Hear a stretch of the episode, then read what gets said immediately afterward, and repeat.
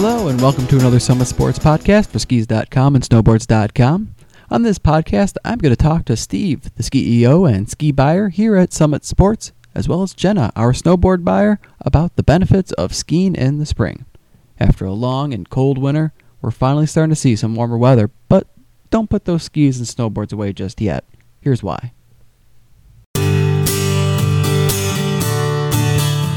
Actually, spring skiing is what I really wait for and live for. Um, I have skied a number of times so far this year, Steve, but uh, they've been mostly for work. My two ski vacations are actually coming up. One is next week, the uh, second week in March, and the second one is the second week in April. So those are my vacation ski trips. Okay, and are you staying in the Midwest or going out west? Going out west, both trips are to Deer Valley. Um, my favorite place is Park City to go, and we have a place at Deer Valley, which is awesome. Okay. Well, tell me about spring skiing out, out west. So spring skiing out west is much more comfortable. You know, one of the biggest benefits, obviously, is the weather. Uh, it's warm. You need to wear a lot less clothing, usually a, a, light shell. You don't need an insulated jacket, and a couple layers is more than enough. You don't need neck warmers and balaclavas and all the things that uh, keep you warm in the in the cold days. It's usually just very comfortably 35 to 40 degrees in the afternoon as far as it being warm like that, you wear less. I tend to, you know, take off the hats, sometimes the gloves. Anything we should be aware of? Like, well, some people take a lot more off. You do see oh, people yeah. skiing in bikinis and shorts and short sleeve shirts very often. What about any danger to that? Your, your ability to get burned and a bad burn on snow is actually greater than on the beach because you get the reflection off the snow. So it's really important for sunscreen on any part of your skin that's exposed, particularly your nose and cheeks and facial area. Is there a problem with getting colder because it's warmer and you're sweating more? Uh, that can happen, especially if you get one of the colder spring days, because you will will sweat typically more. That's why it's really important to wear base layers and other layers that have wicking properties, so it can pull the moisture away from your skin. I've been known to, in warm weather, pull off my goggles and put on a good pair of sunglasses you recommend I do that or no? Yeah, actually, I always bring my sunglasses along with my goggles. You need goggles with a dark tint lens so that you get low light transmission through it. And then you need a pair of glasses, typically at lunch, because you almost always eat your lunches outside in the spring. Uh, you know, you're going to pull out the sunglasses because it's pretty bright out there and wear those. And often you'll even ski with them in the later half of the day when it gets warmer.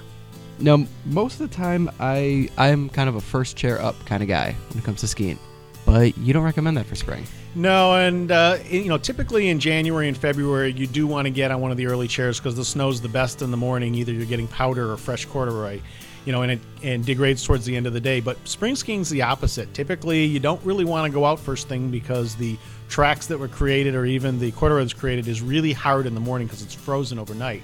So you want to wait for the snow to soften up. I typically don't go out in the spring till after 10 and usually about 11 or 12 is when the runs get really nice. And when it gets gets a little bit softer it's sort of a corn snow. It's really easy to scan. It's a little slower than regular snow but very easy to carve uh, very comfortably to turn on. It requires very little effort. So we can sleep in then. Yeah exactly. Okay.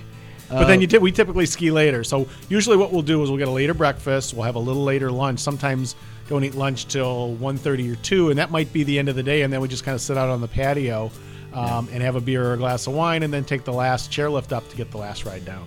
Okay. Is are there any things that we should be aware of because it is spring? It is getting warmer. You tend to see some areas where you might see brown, some grass. Anything that we should be aware of? Yeah, there are more rocks, and you don't want to necessarily bring your best set of skis if you've got a second pair uh, because you will have more exposed. But typically, most of the resorts now make snow in the areas where they have problems, like towards the bottom and stuff like that. So nowadays, it's much better than it used to be. Typically, you're not going to have things that are popping out of the snow that are unmarked. Usually, they'll mark them with with sticks and, and other types of warning devices. Okay. Now this year has been exceptionally cold, and we're hoping that it gets a little bit warmer for spring.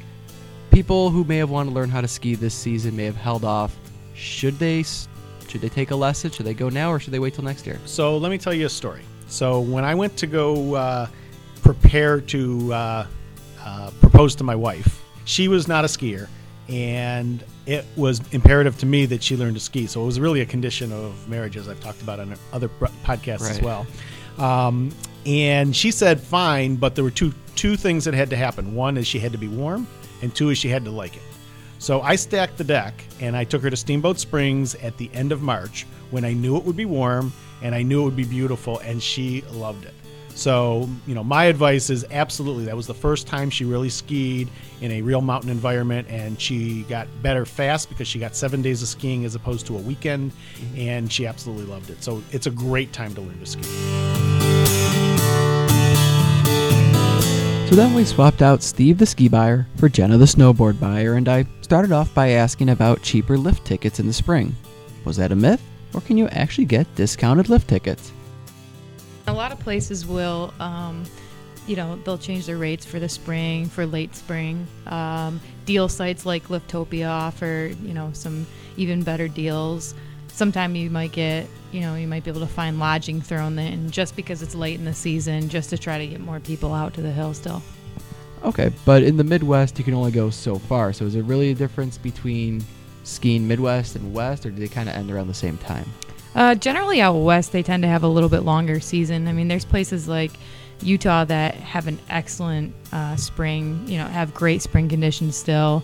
A lot of places out west tend to have that longer season. Some will have a limit as to how long they can stay open uh, based on the Forest Services and you know other restrictions. You know, out out in the Midwest, yeah, I mean, you generally will make it through March, maybe the first weekend of April. Um, certain resorts kind of it depends. You know, some resorts where they've got um, golf courses, or you know, we've got one near us that has a water park. So you know, they'll stay open as long as possible um, until they can open that golf course, and you know, kind of transfer the the customers over to that. As a snowboarder, you mentioned that it might be good for beginners to learn around the springtime. Why? Why is that? I think spring is an ideal time for people to learn or people who are maybe apprehensive about going. Um, you know, I know Steve talked a little bit about the fact that you don't have to bundle up quite as much, so it is a more comfortable experience. But especially with snowboarders, I mean, as all of us know, you know, the first day or two, you are you are falling, you are on the ground. Obviously, taking a lesson, you know, makes that a little bit easier. But um, you are spending some time on the ground, and with the softer conditions, you're not dealing with ice, you're not dealing with this hard packed snow.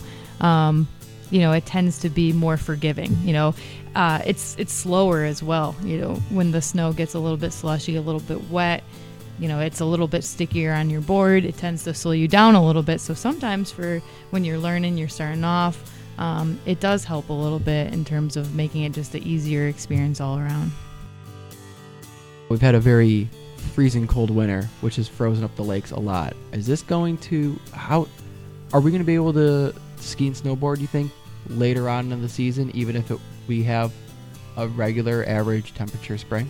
I think the biggest thing this year is that we got a lot of snowfall early, and the temperatures were cold enough early for a lot of people to make snow. So, um, resorts by us or um, out east, even you know places like Killington. I mean, they were cranking out uh, snow, you know, pretty early and, and making sure that they had this good solid base so that they can go a little bit longer than you know normally they would. So, even by us, I think as things start to warm up, I think the snow will stick around for a while.